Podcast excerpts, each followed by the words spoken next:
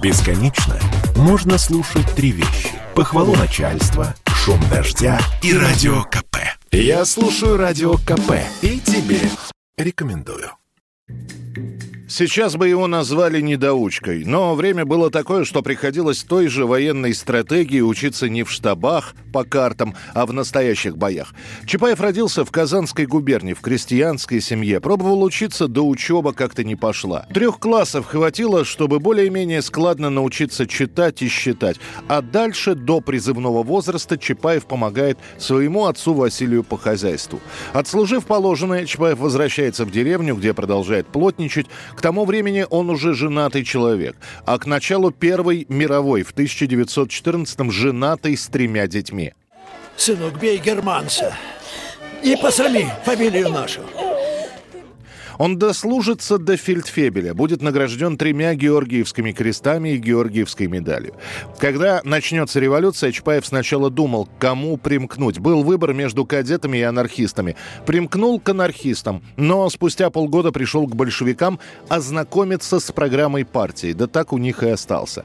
Между боями гражданской войны Чапаев пробовал учиться в военной академии, но быстро забросил это дело. Говорили, что Чапаев понимал, что по сравнению с другими он выглядел полностью безграмотным, а быть посмешищем в глазах других самолюбие не позволяло. Поэтому и вернулся на фронт. Именно там он познакомится с Михаилом Фрунзе, а тот доверит ему командовать бригадой. Официальное ее название Александрова-Гайская, неофициальное просто Чапаевцы. Я тебя в бригаду не звал, комиссар.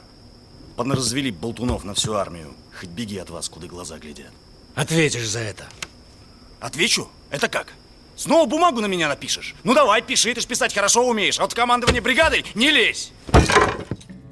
Погибнет Чапаев не так хрестоматийно, как об этом будут рассказывать. Действительно, их бригаду окружат казаки, завяжется перестрелка, Чапаева будут видеть на берегу Урала, отстреливающегося. А дальше кто-то скажет, что видел, как Чапаев упал на берегу с простреленным затылком. Другие будут утверждать, что его переправили через реку, но на берегу он скончался от потери крови. Третьи станут уверять, что Чапаев, раненый в руку, доплыл до середины реки, а после утонул.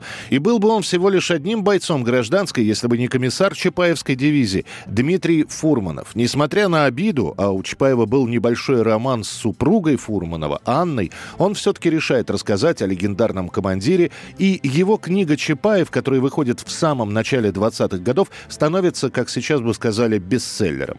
Вторая и самая большая волна популярности наступает через 10 лет, когда режиссеры, братья Васильевы, по этой книге снимут фильм. Сам Фурманов этого не увидит, он умрет от осложнения ангины в 20 1926 году. Чапаева в кино сыграет Борис Бабочкин, который на самом деле пробовался на роль ординарца Петьки, но после, по просьбе режиссеров, наклеил усы, надел бурку и совершенно неожиданно был утвержден на главную роль. Ты есть комбриг один, мой боевой заместитель, и подставлять свой лоб всякой дурацкой пули не имеешь права. Это будет один из самых популярных фильмов середины 30-х. Мальчишки по нескольку раз прибегают на сеансы, думая, что уж в этот раз Чапаев точно выплывет. Во дворах играют уже не в красных и белых, а в Чапаева. Появляется один из вариантов игры в шашки Чапаев. Нужно щелчком пальца сбить шашку соперника с доски. По радио поют «Гулял по Уралу Чапаев герой». Гулял по Уралу Чапаев герой, он соколом рвался с полками ногой. В войну для воодушевления населения будет снят специальный фильм «Чапаев с нами». В нем Василий Иванович все-таки остается в живых и призывает бить всех фашистов.